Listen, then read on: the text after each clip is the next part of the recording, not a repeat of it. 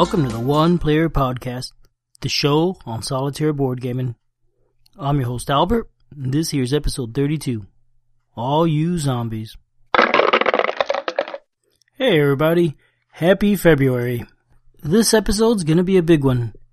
It's all about zombies. February is zombie month here at the One Player Podcast, at least the first half of February is. Let's talk about some news. First off, and it's actually related to today's game, is If I'm Going Down is now available on Amazon or on Game Salute with free shipping. Next up, the game Bremerhaven will be released in mid 2013. This game is going to be published by Lookout Games. It is uh, similar in style, and as a matter of fact, looks a lot like Le Havre. It's a one to four player game. It's similar to Le Havre with, like I said, similar artwork, and it's also a complex economic game. Now, when I say similar, I mean you know, at first glance you think it's Le Havre. Same colors, same fonts, all that stuff. Next up, Urbion has been spotted in Canada. That's right, the game that was supposed to be released two years ago eventually put on the shelves in Canada as Equilibrion. Spent about a week on the shelves, was pulled. It was then renamed to Urbion and is finally available in Canada again, which means it's just a matter of time before it comes into the US. In case you don't remember, this is the follow-up to Onirim by Shadi Torbey. Next, there is a new expansion for Elder Sign. It has been announced, it's not available yet. It's called Unseen Forces. It looks like it brings a lot of new cards, new monsters, new locations. It brings two dice, a cursed die and a blessed die.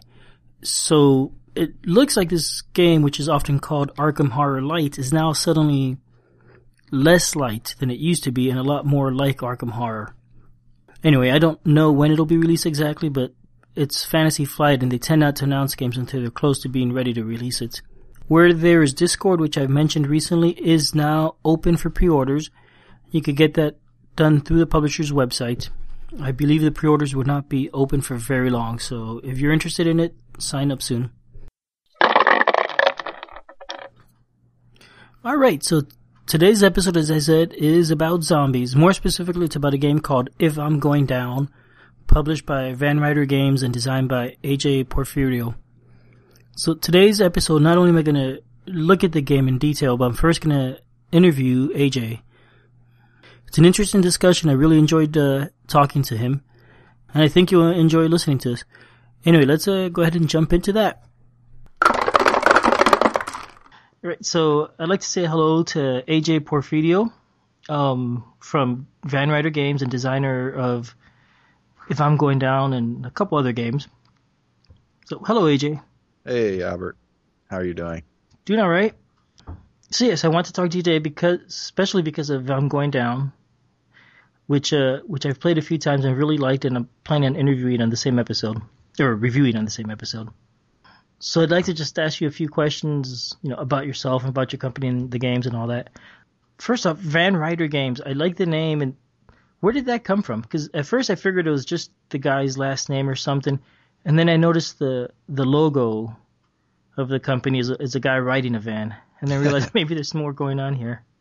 Yeah, that that kind of was. So the name came first, and then the logo followed naturally behind. But uh, the name is basically derived from um, the middle names of my first two sons. I have three boys now, uh, but at the time we only had two, uh, and my my oldest son is named William Vance, is his middle name, oh, and yeah. uh, our second son is Caleb Ryder. So my wife actually came up with the idea, and she was like, "What about you know, Vance Ryder or something?" And I was like, "Or or you could shorten it and do like Van Ryder," and I was like, "Oh, that's pretty cool." So that's kind of where that came from. And then from there, you know, it was only natural to make the logo, you know, a guy riding on top of a van. So. Okay. you know, for the longest time, I thought it was some sort of Cthulhu with tentacles or something, a Cthulhu van. Oh, I'll have to look at that, see if I can see that. That's funny. yeah. Um, all right. So, so you guys have published, I guess, three games now which is or two games, Hostage Negotiator, and there's another one on your website, Compo, Compo Negotiate. Yeah, so really, I've only we've only published one game. Well, so uh, if I'm going down is what I consider um, our first and only published game. Uh, before that, I did a couple print on demand games. Um, the first being Organized Chaos, and then um, the second being kind of Capone Negotiate, the one you've mentioned. Organized Chaos, I consider to be a finished game. Capone Negotiate, it, it was something I entered in a, a, contest, a game design contest. Mm-hmm. Um, and obviously there was time constraints and I got it to a point where it was, it was playable. It was pretty fun and I entered it in the contest and I never really went back to it and, um, and, you know, really kind of finished it and, and made it kind of a final game, but it is out there. I mean, it kind of works, but uh, certainly not up to the standard I would want to, to put out there and, and do a, a full print run on. Uh, okay, okay. Do do either of those games support solitaire play, or are they strictly multiplayer? Uh, both of those are strictly multiplayer. Yeah. Okay. Do you do you do a lot of solitaire gaming? I do. Um, you know, I, I, talked about my boys, so they're all five and under. So I have three okay. three kids five and under, which makes uh, can make getting out for game night difficult at times. Um, yeah. But you know, I have been able to to do that to to game more recently. But yeah, I am a big solo gamer. Um, I like to get out games and play solo, and you know the whole re- the whole way I came up with if I'm going down is because I had gotten Last Night on Earth, but I didn't have anyone to play it with, and so I said, "Hey, why don't I just design a, a zombie game that I can play solo?" And that's kind of that was kind of the genesis of it. Okay, cool. What What are some of your favorite solitaire games? Oh, geez. So to me, uh, I I think Friday is probably one of the quintessential solo games out there. Uh, it's actually you know one of my goals for Hostage Negotiator was to make a game that people would rather play than Friday, which okay. is a, a tall and lofty goal. And you know if I get halfway to it, I think I'll have a really good game. Um, but yeah, I think Friday's a great game. Uh, plays quickly and, and there's a lot of a lot of fun and has some strategy to it. It's really good. Uh, mm-hmm. I actually love playing um, Arkham Horror solo. I probably like playing it solo more than I do with other people, um, to be honest, because I can move at a brisk pace. The game can drag when you play with mm-hmm. other players. Yeah. Um, and I just I think it works really well. Yeah, I tried that one the other night. I put it out and I I probably spent about an hour, probably like half an hour setting up and about an hour playing, and eventually I was like, well, it's pretty late, and I guess I'm done because I hadn't played yeah. it in a couple of years. Yeah, it's definitely a big game. I mean, you gotta. I've gotten to where I can set it up, you know, in 15 minutes, um, but yeah, if, if you don't remember or you haven't played in a long time, it could take uh, it could take a while. Yeah, yeah. I mean, I was going through the rulebook step by step and digging through and figuring out which cards are what. Yeah, so it was slow. Yeah, it's, it's yeah, fun. It's definitely one you gotta gotta allocate some time for. All right. So so let me ask you or talk to you a little bit about if I'm going down. Um, so you already told me about where that game came from. You said it was from uh, already forgot the name of the game. Last Night on Earth. Last Night on Earth. Thank you. Okay. Yeah, and, from, and that's a cooperative game. It kind of is. So you, it's kind of almost like a team game because you have one player or two players controlling the zombies, and then up to four players uh, controlling the characters. So, I mean, it is competitive. Z- Zombicide is what you may be thinking oh. of. Um, that's pure co-op, but uh, but that wasn't even out when okay, kind of when I got Last Night on Earth a, a few years ago. And so you you designed the game by yourself entirely, and then got it funded through Kickstarter. Yeah, absolutely. Uh, so I started designing the game. Um, gosh, 2000 end of the year 2010, and then by end of the year 2011, I put the Kickstarter up in October. Um, it's almost a full year of development, and then uh, actually finally released to backers in September. Well, yeah, early September 2012. Uh, finally got the printing and everything done uh, from the Kickstarter. Oh, okay. Is the Kickstarter the the edition that went to the backers the same that that's available non retail? Yep, absolutely. Okay. So it's the same exact game. Uh, everything the Kickstarter, well, in the in the base box, everything Kickstarter's got uh, you can get uh, through purchase uh, of the game now. Okay, I've gotten confused because I've seen a white box when I think when I looked at Kickstarter, there's a white box and, and on BGG also. Uh oh, the that cover you're talking about the gray cover art. Yeah.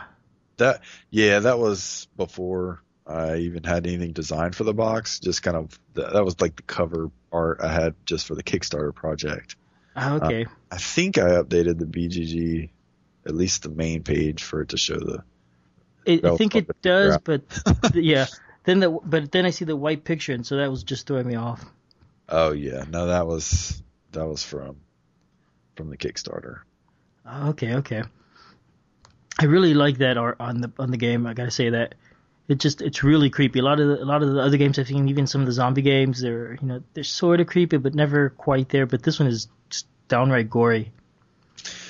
Yeah, um, I, I, take every chance I can to to um, give props to the artists. Um, the first one was Aaron Wong, and then later uh, when there came kind of some some pressures uh, after the Kickstarter to finish the art, um, I actually signed on Gary Simpson as well who who did you know an excellent job also. Um, but both fantastic. But um, you know, I think Aaron did a little more of the art, so it's probably his style you see mostly. But um, they, their styles mesh really well. So yeah, I didn't realize there was two artists there. Yep, yep, definitely. Yeah, the, you can look on the cards. It actually says at the bottom. Um, it gives credit to to which one of the artists it was, if you're curious. Okay. Okay, I'll check it out. Yeah, I, I love the. There's the one with the guy's got his eyeball just hanging out. Yeah, Mr. Michelage, who's who I hear is a mutual friend of ours. yeah, he is. yeah. that's right. So th- yeah. that's one of my favorite cards, and the one with the the guy dragging his two dead dogs on leashes. Yeah, uh, that was that was pretty cool because that was actually um, to kind of build some buzz for the Kickstarter. I put that I put a uh, a thread up and said, "Hey, you know, guys, BGG got community. Uh, give me your ideas. What kind of zombie would you like to see in a zombie game?" And so everyone threw out all their different, um, you know, ideas of what you know what they'd like to see, and we ended up with a good kind of top five or so. And I put it to a vote, and the the the dog walker zombie with the dead dogs kind of won out. So that was the brainchild of of uh, of some BGG uh, enthusiasts. So that was pretty okay, cool. Cool. I'm gonna have to look for that thread because I want to see what the other ones were. Yes, yeah, some of I actually liked some of the other ones so much I put them in the game. So um, the the cl- Nibbler, the clown. Uh-huh. Uh There was a description, and you'll you'll see when you see if you look it up. Very similar to kind of how his art ended up. Uh, and then one of the promo cards, which is uh, Miss U or is Ursula. So she's a teacher. That was like this the runner up. Um, okay. In, in the voting, and so she made it in as a promo. Okay, very cool. We haven't actually talked about how the game works at all, really, and I'm going to go into more detail on that later on, anyway. But here, basically, you're you're one or two people standing up against the armies that are just or hordes of zombies that are just attacking you, and you're sort of just making a, a last stand against them. Mm-hmm. Yep, that's right. So when when you made this, you said it was the idea was for it to be a solitaire game, or did you plan to make it one or two player game also? Yeah, no, you're right. So when I when I conceived it, I was just thinking about it as a solitaire um, solo game. Uh, as I kind of was designing it and developing it, you know, you know, you're getting ideas from folks left and right, and there was you know a lot of uh, a lot of folks out there really pushing me to for you know for it to support more than one player, and so you know I took a look at it and tried it out with two players, and it you know it worked well, and so I went ahead and, and added that um, capability for it to to work for two, and it can work with more if you have a couple copies of the game, but honestly, I think you know it can start to drag a little bit. Um, if that doesn't mm. bother folks and they just like absolutely love slaying zombies, then you know they you know they could play it forever. But uh, I think it fits best when it plays you know in an hour plus or minus you know 15 minutes. Yeah. uh, which you can easily do um, with two player and certainly one player. Uh, but you know, as you start to add past that, it gets a little long. But yeah, I mean, original, you know, I designed it from the bottom up as a solo, and then um, second player support actually came later. Usually, it's the opposite, right? Where people design for multiplayers, and then they'll try to figure out a way to make it play solo. Yeah, and that seems to be especially true for for the Euro games. Yeah, um, it, yeah, exactly.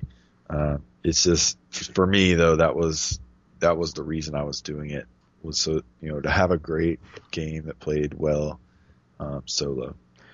That that's pretty neat. It must be really satisfying to have to have uh, come up with a game you want to play and have a, a nice published version in a box and everything.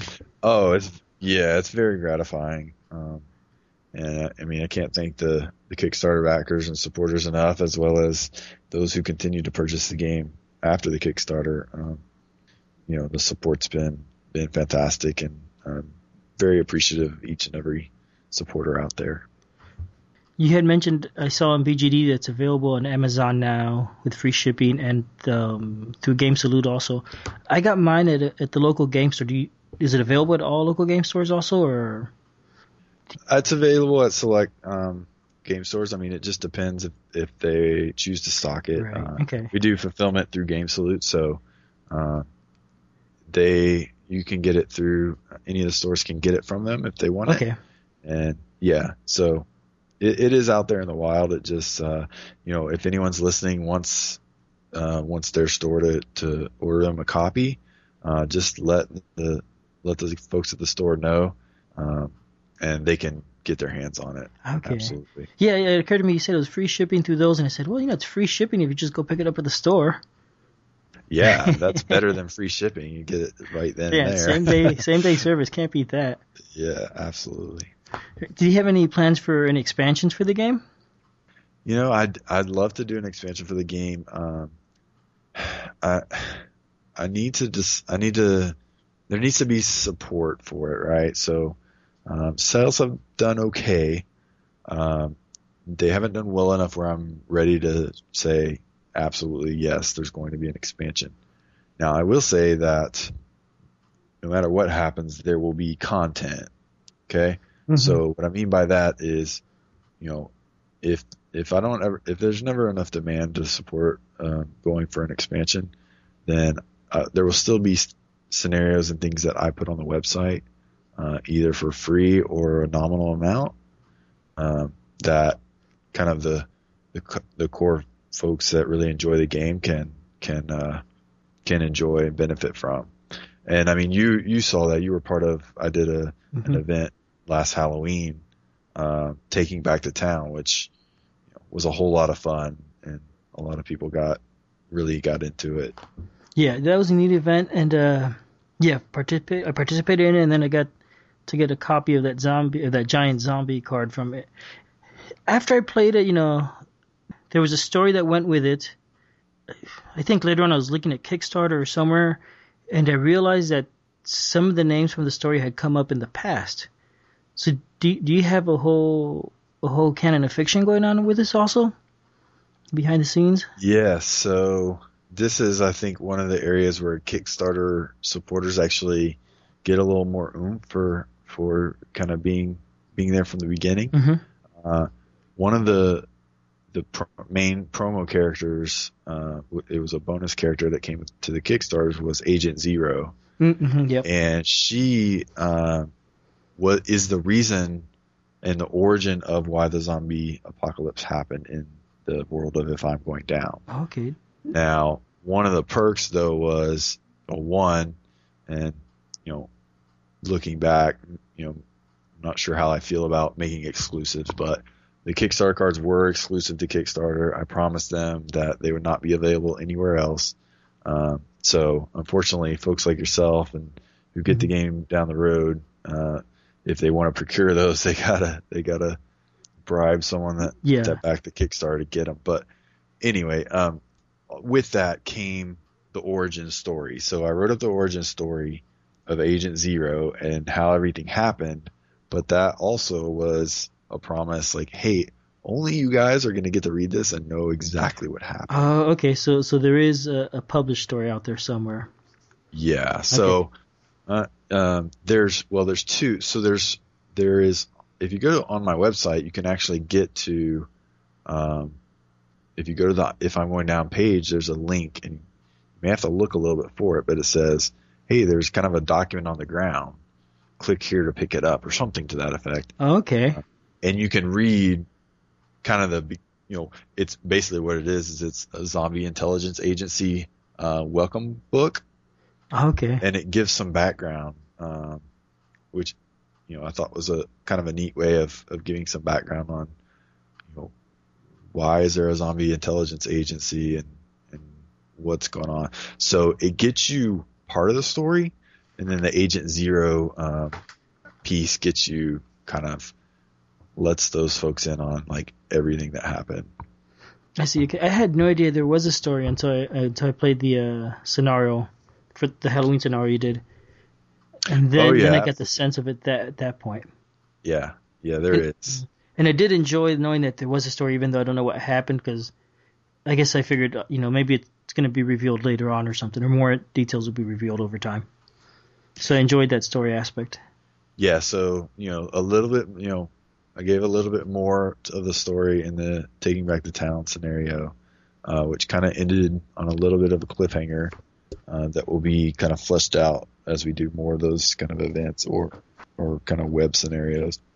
But the, when I you sent out the card and the the scenario for the taking back the town is a, you could buy it through the website, but it didn't give any of the story in the items I received. So is the story available for for somebody that will get it now?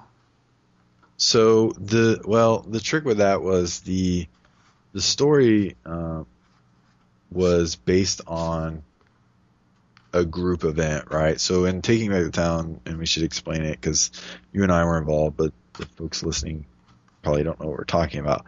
But basically, what I did is uh, I made it so that you know everyone's playing solo or two player, right? But we set it up so there was groups of nine people. So nine people playing, you know, around the world basically. They all play their own game, but they're part of a group, and all their scores kind of combine together to dictate what happened in the story, right? So, uh, you know, real briefly, you kind of find yourself in a band and you're outside of this town, and you, you know, Rigo, this, you know, ex ZIA agent, puts this plan together to go you know, we're going to go back and we're going to take back the town from the zombies. We're going to clear out the zombies, and then we can kind of exist in a community in the t- in the town. Uh, and so that's where the kind of the the scenario starts, and then everyone plays their own. Right, you're on the top of a building to start the scenario, and you know you play through it. Mm-hmm. Well, there's there's individual stories, right, for you. So you as a solo, you get uh, kind of what happens to you within that within your frame of reference at that point. Well, with the special event, with all the nine folks playing together, how they all did as sort of a team dictated what happened in the group story. Um, so when anyone who's purchased the the uh, taking back the town scenario, they get the solo story, but I mean, I I suppose I could send a group story, but it doesn't make much sense. Um, I see what you mean. Yeah, unless like they're gonna play it at a convention or something like that. Yeah, you could play it at a convention, or I guess you could set something up at your um, local game store. Uh, and I mean, you know, you don't necessarily have to have nine.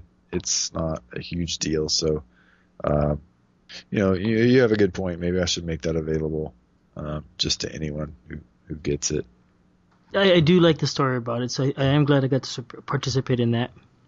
Yeah, I'm not. I mean, I, I'm certainly not trying to keep the story from anyone or anything like that. I just, uh, I don't know. I didn't want to confuse anyone uh, who who got it kind of after the fact. Gotcha. Yeah. That, now that you've explained it, it does make sense. Because if I got that and that we're in there and I'm playing by myself, then I never get the score to to do on the story and that sort of thing.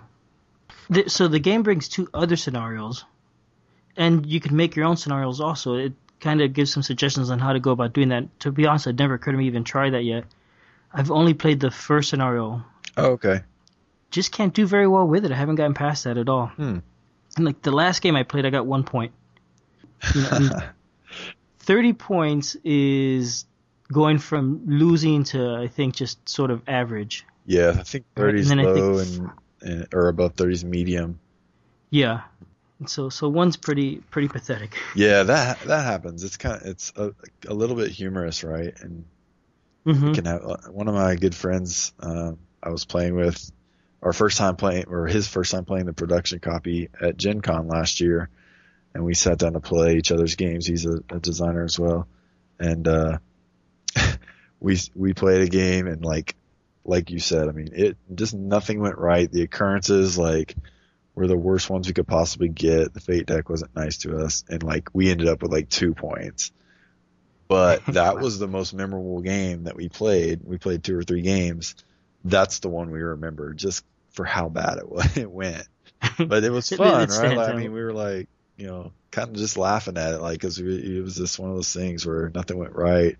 And, you know, unfortunately in the zombie world that happens and there are those that die quickly. Yeah, that's that's right. I mean, I threw my hands up in frustration, but you know, it, it was a a happy frustration, just at how bad things had gone for the character that I played. And you had mentioned before, just I had meant to ask you, but I didn't want to interrupt. When you said the Kickstarter campaign had the Agent Zero character, you mean as a player character? yes. Is that what you meant by that? Okay. Yep. Okay, cool. So let me jump on to Hostage Negotiator, which is the game you've currently got playtesting and I've gotten to participate in. Um, so can you tell us more about that game? Yeah, definitely. So, I, I don't know, you know, me and you, you know, we we love our solo games, but they're, you know, we're definitely a niche within a niche. But um, so for whatever reason, I, you know, have this sickness where a lot of the games I think of are solo games, um, and Hostage Negotiator is no exception. Um, just brainstorming on thinking about themes and what what themes are is there not much um, support or or is there anything done for in board games? And you know kind of hostage negotiators came up. And i'm trying to you know usually think of dramatic situations like what would make for a really interesting situation to be in. And so i thought of hostage negotiator.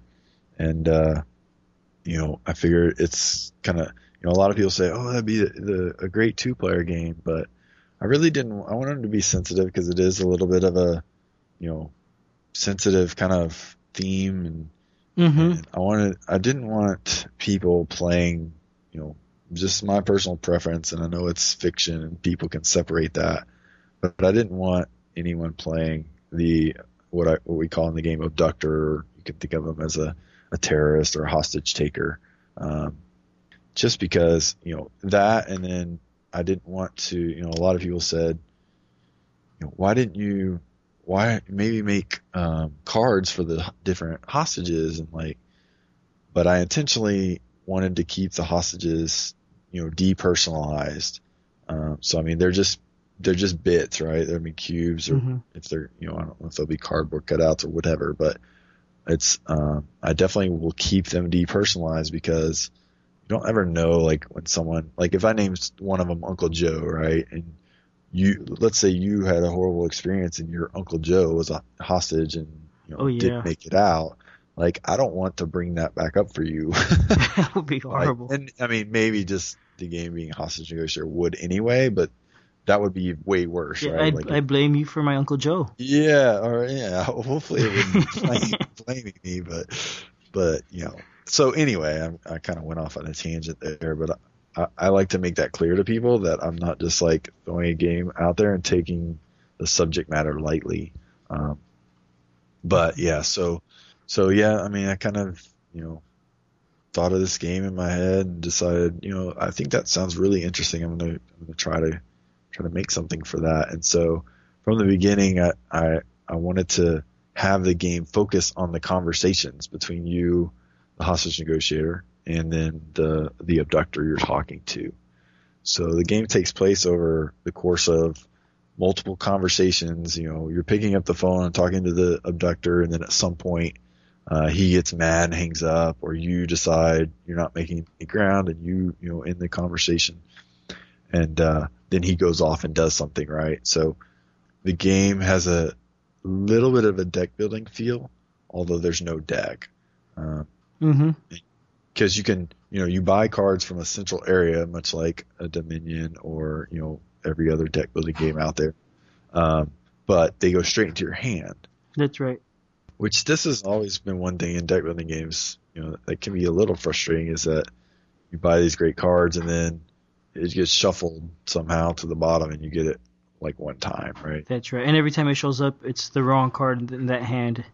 Yeah, it's the wrong card at the wrong time, or like the other cards it comes with is like, you know, not helpful. So this absolutely 100% gets rid of that. So, you know, I, I won't say you, you don't, I mean, you still have to buy cards. So it's not like you can get any card combinations you want, but if you work towards it, you can, you can do, you know, a lot to control what cards you're getting when.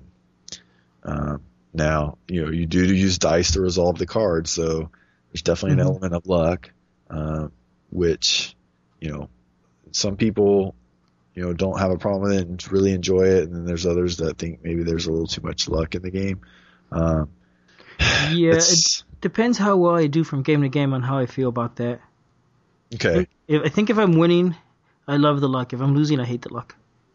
Yeah, and it's kind of eh, it's interesting you say that because I find that usually the people that make a comment about luck did not have a successful game, and they feel like they didn't have as much control as they want. And so a lot of times, I need to.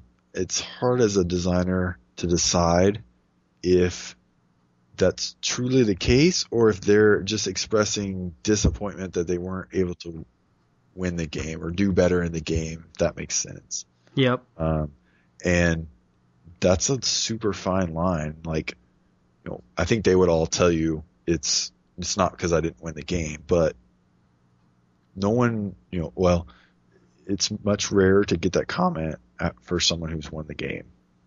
Uh, and I and I, I Mhm. just came from um, Unpub, which is an unpublished game convention.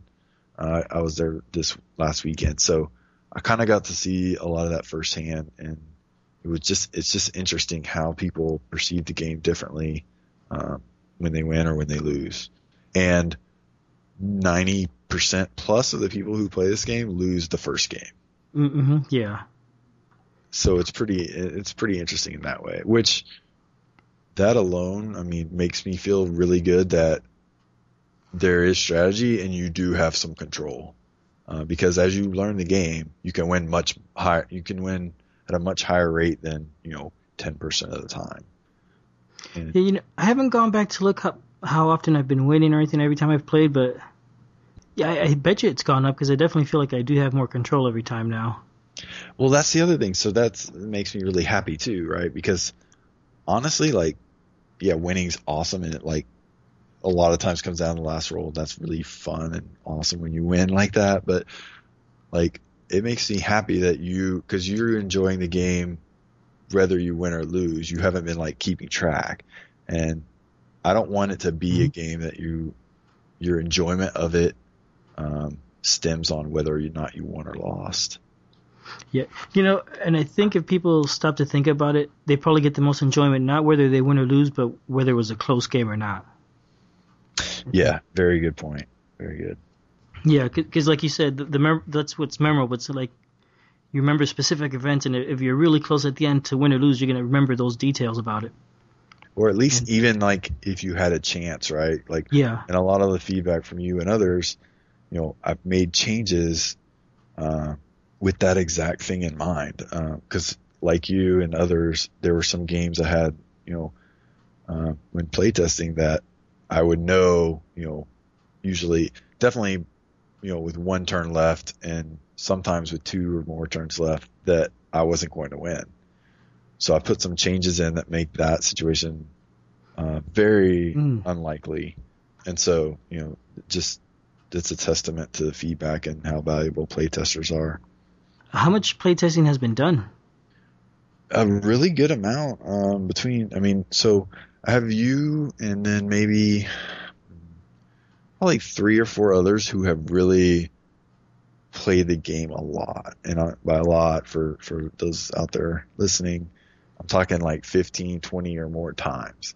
Um, and that's awesome. Like to have people of their own accord playing a game that much is really cool, uh, and super helpful. So, and then after that, I mean, there's, you know, another five to 10 who have played, you know, upwards of, you know, five, ten times. And then, uh, you know, you have some others you just play a couple times, but everyone that plays it once or more will have some feedback that's valuable.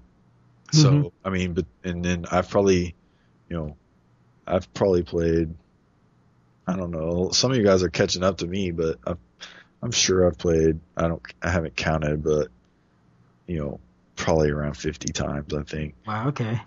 It, and that's, you know, through all the different iterations, obviously, like before I even sent it to anyone. Well, yeah. played, you know, quite a few a few games. So, um, but yeah, it's been it's been played quite a bit, and I'm ecstatic about it. And uh, there's been a little bit of a buzz after Unpub. I'm really excited about. And I've had you know a, a lot of requests in the last four days to to help with play testing. Oh, very cool. So how how how is it coming along in the in terms of where in the process are you? Are you think you're getting close to publishing at this point, or So I'm I'm uh I'm calling the current version Beta Advance. Um, hmm and to me it's it's really close so I, I feel like i'm in the stage where there's no more major tweaks to be done you know unless something comes to light that just hasn't been been seen which is certainly possible hmm most of the changes at this point will be minor. Um and so you know i've already i've secured an artist. Um i'm very excited about that. So here soon after I've made a few tweaks from from uh, feedback from Unpub and here over the next week or two, it's going to go to to production for art, um, and then so I'd say you know re- probably within three to six months of of a of a Kickstarter for Hostile okay. Where was I? So okay, so yeah, so you're gonna use Kickstarter and Yeah, I mean that could always change. Okay. That's Yeah. And right now. Yeah, it's going to be interesting. That's for sure. I don't know if there's ever been a pure solo game. Kicks. I'm sure there. I'm sure there has, but I know. I can't think of any. There hasn't been many. If there, you know, if if any. Yeah, most of the stuff is most of the stuff usually it's a multiplayer game that happens to support solitaire play, or it's just a cooperative game. Yeah, that's that's true. I mean, it could. I mean, honestly, like it could go up there and like d- just do horribly. Solo game. I don't know. I, I- you know, I'm gonna pitch it as. I really think to me, and what I want it to be is, I look at it as almost a gateway to solo games, not a gateway game necessarily. Although, I think it's you know simple enough that you could look at it that way Mhm. but I'm almost looking at it as a gateway. Like if, if what I want people to do is if you've never played a solo or you're like I, I don't like solos, why would I want to play solo? I want them to try Hostage Negotiator. I want you to just like try it out, see what you think, because I think just how quickly it plays and it's engaging. Um, I think it will bring to light for for people how that solo game can be fun. It can be uh, really interesting. Yeah, and, and I think in a, I'm not sure if I'm saying this right, but I think it's a theme people could associate with, in that everybody's seen a movie or a TV show with a scene with a hostage negotiation going on and that sort of thing. So, Absolutely. so it's familiar to everybody. Definitely, definitely. And themes like really important to me. Um, practically, you know, most of the games that I, I'm going to publish for Van Ryder games, whether they're mine or or someone else's, are going to have um, a strong theme uh, component. Okay. You like dark themes, I guess? I mean, Hostage Negotiator is a little bit dark. If I'm going down, it's pretty dark. Um, I do. That's not necessarily been my strategy. It's just kind of worked out that way. So I like interesting situations and I like to think of how a game would kind of mechanically portray those situations. So I've always loved zombies. That was just kind of a, a zombies and you know, I changed that up to make it different from other zombie games in that you don't survive, which Mm-hmm. actually other other other other zombie game out there does that.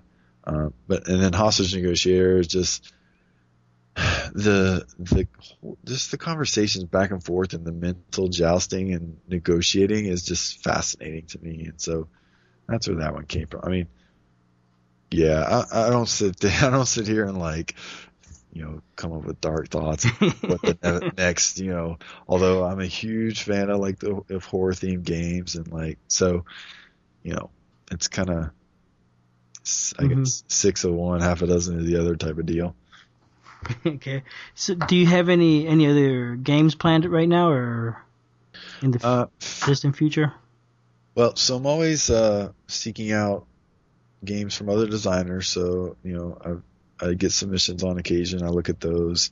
Uh, but for myself, um, the any other games I have right now are in pretty early early stage development. So I guess nothing I'm really ready to start talking about yet. Right. Okay. Are you gonna? Do you think you're gonna keep focusing on solitaire, or not necessarily, or or what? Um, it'll always be something I come back to. I think, you know, I you know, the game ideas I have that are in early stages, um, can't think of any right now that are certainly not pure solitaire. But I mean, part of my um, publishing label, I think I, I really want solitaire to be a big focus. So if I can make the game play solitaire, I'm going to. Um, and I say that meaning it has to work. I'm not just gonna. Right. every Van Ryder is gonna play solitaire just because some games just don't work that way. yeah. So. Um, yeah, yeah, and if you're going to publish a game, it's not going to work solitaire. You know, well, that's okay too, really. Exactly. Yeah, I'm not going to go out of my way just to, so I can say every game I've ever published plays solitaire. Like, you know, if it if it does and it and it warrants that kind of play, then absolutely I will I will pursue that. Um, if not, I mean, pure competitive games, you know, it's just something you're never going to be able to make solitaire. But, you know, most co-op games, whether they have solitaire or not, can be played that way. So, you know, any of those types of games I do, mm-hmm. I'll certainly be able to play solo. And then, you know, I have some other ideas for some pure solos too. Okay. So. Very cool. Any Lovecraftian push your luck kind of toweling games out there? You know, I've considered Lovecraft. uh, mm-hmm. I feel like I don't know it well enough to to design for it. Um, I've never like read any of the you know any fiction. Really, honestly, I didn't know anything about Lovecraft before I got into board gaming. So, okay, okay, uh, Arkham, that's when you say you played Arkham Horror. As much, you know, I, I I'd like to say I've learned a lot of about it from playing Arkham and other board games, but I don't feel you know, without doing some research that I'm equipped, at least not to do anything heavy story based, which is how mm-hmm. I do it. Yeah, and you know, Arkham Horror, it's it's Lovecraftian definitely, but it's it's not quite right in that it's mm-hmm. well, you have a chance of winning. Right, that that's a problem. Oh. Lovecraftian theme is always people are doomed to die, and there's this great horror out there that's eventually going to devour us, and we just have to accept that as we go insane we could retheme if I'm going down. I, I, like instead of uh, zombies, we have deep ones or something. Yeah, we could. I mean, it's certainly you are going to go down. So yeah, that'd be interesting. I don't think I have any other specific questions to ask. Okay. Um, I've definitely enjoyed talking to you, and I've enjoyed the opportunity to, to play test a hostage negotiator. Oh yeah, you're on the list, man. You're on the list now. you're getting an email whether you like it or not. Oh man, you can always turn things down, but but uh, you've just been so helpful with this. So yeah, as time permits, I you know I like to try out games, and I'm happy to play test and give my opinions whether they're right or wrong. Yeah, there's no wrong opinion. Seriously, I mean, you know, every you know, you just as a you know as a game designer, you gotta you got to be open to all feedback. There's some kind of feedback that you know may hurt your ego if you are have a really strong feeling for your game, but but you know even the harshest feedback, like even if you know, someone's very vague and just says they hate it, you can always ask follow up questions and find try to find out why. That's right. That's true. So, yeah, no, all feedback's good feedback. Cool. So, do you have any any last words or anything before we go? No, I mean, I guess I would just you know plug if I'm going down. If anyone's interested in that, they can find that on GameSalute.com. Uh, who just um, like like we mentioned earlier has free shipping now. Uh, mm-hmm. And game retails for thirty dollars. And then uh, look for Hostage Negotiator later this year uh, up on Kickstarter. Very cool. Thank you, AJ. All right. Thanks. Okay, okay man. Bye-bye. Bye. All right. As I've already mentioned, today's game is If I'm Going Down by AJ Porfirio, which you just heard. It is a dying card game, according to the box. It is published by Van Ryder Games and was released in 2012.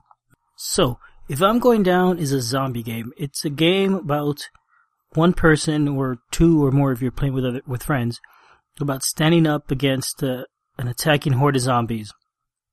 They're coming at you and you're sort of making your final stand and pretty much you're gonna die in the game. It's just a matter of how long you can last before the zombies get to you. So it's it's definitely a grim game, and um, and I think that's what's part of the fun about the game. So let me tell you what you get. It's a small box. It's about half a sheet, the size of half a sheet of paper, about five and a half by eight and a half, more or less. In the box, you get a zombie deck, which is 55 cards, a fate deck, which is 41 cards, six character cards, six inventory tracking cards, three reference cards, which are large oversized cards, a bunch of game tokens, and three scenario cards, which are also oversized cards, and a rule book and a scenario book. So let me tell you a little bit more about each of the components. The zombie deck is just that. It's a deck of zombie cards. Each card has a picture of a zombie and has some attributes about it, basically how tough they are to kill and if they have any special abilities.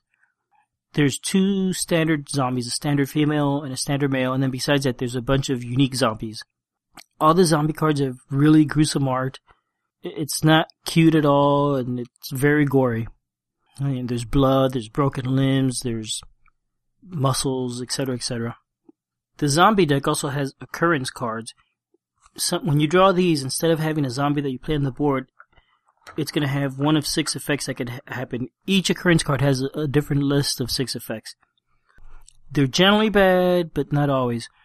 What happens when you draw one of those, you then draw a fate card, and depending what fate card you get, you re- you resolve one of those six different effects. Some of the effects are one-time things, like you lose whatever's in your hand and it falls on the floor, maybe. Or it might be something like you cannot use a ranged weapon while this card's in play and the cards that are in play stay in play until another card, another occurrence happens that stays in play. I'll get more into that later though. The Fate deck is basically a deck of equipment and things you could find, but it's also used to, to resolve combats and, and other ability checks and that sort of thing. That deck has a bunch of equipment, a bunch of cards that are equipment and that, and that kind of stuff. Plus there's some cards that say no luck, and if you draw those, there's just it's an empty card. Nothing happens basically. The character cards have information about them, like a descriptive text, has pictures. It tells you what. It also tells you bo- what bonuses and what negative attributes your character has. And finally, there's equipment tracker cards. These cards are basically placeholders so you can put your equipment on and keep track of how many you have and if you have a, a weapon that uses rounds, how many rounds are left in that weapon. When you're playing, you generally have two hands you could hold stuff with. You have two spaces on your body and some number of spaces on the ground. Exactly what's available depends on the scenario you're playing. And the scenario cards, since they're since I just mentioned them, basically will tell you how to set up the board, where the draw decks come from, what spaces are available for the zombies to move on, uh, how many cards you're going to draw, and that sort of thing. Excuse me. And what the win-lose conditions are. And on the back, there's some flavor text also. So when you're playing, if you're just playing a basic scenario, you can pick one of the two that come in the box and it's going to tell you how to set up the zombies. So you, it's going to tell you you have three draw decks and where to set them up. And the zombies are all going to move to your central location from which you never move. The central location could be right in front of you and all the zombies are attacking from one direction, or it could be one of the other scenarios, the intersection. You sit in the middle and the zombies come at you from the four cardinal points And the way the zombies are going to move, it's it's in a grid. So each there's spaces on this grid for each card to move on. Again, those spaces are defined by the scenario. They're going to be drawn from the draw decks and placed in the space next to that draw deck, and then each turn they're going to move towards you one space at a time. So, but I'm kind of jumping ahead of myself. Let, let's go through a game turn. You've already set up the board with the different starting locations for the zombies. You've got your character. You're going to draw some number of equipment from the fate deck and then start the game. So the first part of every turn is the zombie entrance phase. You're going to flip over the top cards from each zombie deck and place it on the grid in the appropriate space. They're generally zombie cards, but sometimes they're these occurrence cards. The zombie cards go on the grid, the occurrence cards go off to the side. You're going to draw a fate card. Each fate card has a symbol depending on whether it's a, a weapon, a melee weapon, a ranged weapon, something else, or no luck card. You're going to look up the symbol that you just drew in the fate card. You're going to cross-reference on the occurrence card and it's going to tell you what bad thing is happening this turn. If it has a rip on it, RIP, then that card, that effect is in play all the time until you draw another card that has RIP. Otherwise, you do the bad thing and go on with your life. Once you have the zombies on the board, the next thing you do is your turn. You get two actions each turn. The actions could be search through the fate deck, which basically means draw the top card. If it says no luck, you discard it. Otherwise, you could take it and put it on one of your empty equipment slots or trade it with one of your equipment that you already control or that you already have. Another action you could choose to do is to use your equipment and activate it. For example, you could shoot a gun, or you could swing with a bat, or eat the Twinkies if you have Twinkies, and so on. Hopefully, you've got weapons you could use, such as guns, or rifles, or shotguns, and you're going to use these to attack the zombies. Each range weapon, and I think a lot of the close combat weapons also, have multiple hits per action that you spend. So, for example, a handgun, I think you get to shoot it three times for each action. Each weapon also has a certain amount of damage they do per shot. And then you're going to flip a card for each shot you take, one of the fate cards. If it has no luck, nothing happened, you missed. If it doesn't have no luck, you hit, and that zombie takes damage. If there is a bullet or a blood stain on the card behind the uh, card type icon, then it's an insta kill. You hit him dead on, and the brain and the zombie just collapsed and fell over, which is awesome. So you can go through the, so whatever weapon you're shoot you're using, you're gonna go ahead and take however many shots or whatever it is with it, draw that many fate cards, and hopefully kill a lot of zombies. The amount of damage a zombie takes is actually the damage weapon does minus the distance a zombie is from you in spaces. So the closer they are, the more likely to hit them, and the more likely you are to kill them. That was the second part of the turn, was taking your action. The first, we drew zombies into the empty spaces. Now, we took an action. Next, any zombies next to us swing at us. That's the third phase. Or any zombies that have long arms that are two spaces away. Before a zombie does that, you have the ability to hold a zombie back. I'm guessing you kind of kick at it with your feet or something, I'm not sure. But you're going to draw a fate card. You're going to pick one zombie, and you're going to draw a fate card. And if it isn't a no luck, you've held that zombie back and it's not going to do anything. Any other zombies that are eligible to attack this turn will attack. And if you get attacked by a zombie that's adjacent to you, you're to get a bite. Two bites and you're dead. If you get attacked by a zombie with long arms that's two spaces away, then he just scratches you. A scratch and a bite and you're dead, or multiple scratches, I think, don't do anything. Also, when you take damage, if three zombies bite you in the same round, that's still just one bite, so you're you're not dying right away. So that was the third thing that happened. The zombies got to attack. And the fourth thing is finally the zombies all move towards you. Any zombies that are still on the board. Once that's done, you go back to the beginning of the turn, you draw new zombie cards, you take your actions, then you hold some back and some attack you, Hopefully not. Hopefully there aren't any there that could get you. And finally, you move the zombies towards you. And you just keep doing this, and it's just an endless wave of zombies coming at you. So I mentioned that the, the game brings some scenarios, and what I described was just the basic scenarios. There's also a scenario book, And if you use one of the story scenarios, you're gonna you're gonna pick one, you're gonna read some text, and then you're gonna play your story. And depending on the results, it'll tell you what happens in the end in the story. So there's a more flavor around the game. Some of the stories involve two or three games, so you'll play the game. Once you die, you'll look at your score, and depending on the score, you have a couple different scenarios you play after that, depending on, again, depending on your score. So in a way, it's like a, a choose your own adventure book with a really big fight between each paragraph. Now, honestly, I've, I've only had a f- few chances to play this game. I've only played about six or seven times, and I've only played the basic scenarios. I actually haven't had a chance to try the stories yet, but they do look neat. Well, I should say, um, as you heard in the interview, I did participate in the one scenario that was available for Halloween with the story, but I haven't actually done th- gone through the stories of any of the scenarios that came in the book. Okay, so I've kind of gone through and explained the game in a lot of detail. You have an idea how it works mechanically. When you play the game, the way it feels is sort of like, oh man, I'm, I think I'm safe in the shack. I, I'm just gonna hide out here, and I think I'm gonna be fine and not have to worry about zombies. Oh, what was that? Oh damn, there's a zombie out there. Well, I've got a rifle and I'll shoot and I'll be fine. Alright, that's gone. Huh? There's another one. Oh, there's more. Alright, it's starting to get close. Whew. I hope it stops soon. I'll be in trouble. Oh man, there's more. They keep getting closer. And I'm almost out of ammo. Oh man, what am I gonna do? Oh, here's a baseball bat. As they get close, I'll just hit them with the bat and kill them. Bam, bam, bam. Oh man, they keep coming. They keep coming.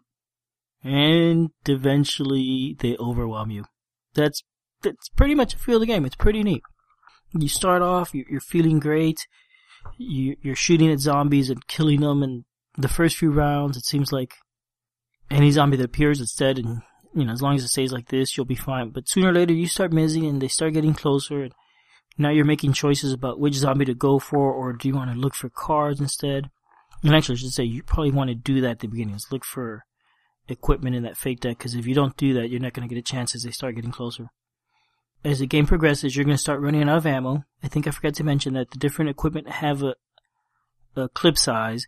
Each time you use that weapon and choose that weapon in your action and attack with it, you're going to use one of those rounds up until that weapon is out of rounds and then it's just dead weight. However, there are ammo cards in the fate deck that let you refill a ranged weapon back to its full capacity. But anyway, yeah, you're gonna be playing, and little by little, it's just gonna start getting more overwhelming and more overwhelming, and you're gonna be throwing away weapons, and hopefully you can replace them with other weapons, and then you're kind of panicking because you're starting to use up turns that you'd love to be killing zombies. You can use those turns to instead change weapons, and then they're gonna start getting closer, and all you could do is hopefully if you have a bat or something like a machete, you know, swing at them as they're close, but little by little, just gonna start hitting you, and you're gonna get bit and die. See, you could probably tell that I like this game. I enjoy it a lot. Uh, I, I think I will leave the gameplay that.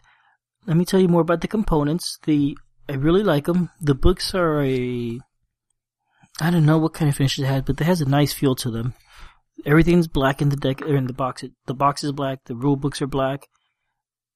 Uh, the pages are black with like white letters on them, and there's you know dark pictures and whatnot. The cards, zombie deck, the card backs are black, and the other ones are brown, but you know, they're decent quality. And then the scenario cards are nice large size cards. So yeah, so this episode probably long enough at this point. I think it might end up being about an hour long, or maybe a little bit over that. So I will leave it at that. I hope you've enjoyed this episode. I, I enjoyed recording a lot, and I really enjoyed talking to AJ.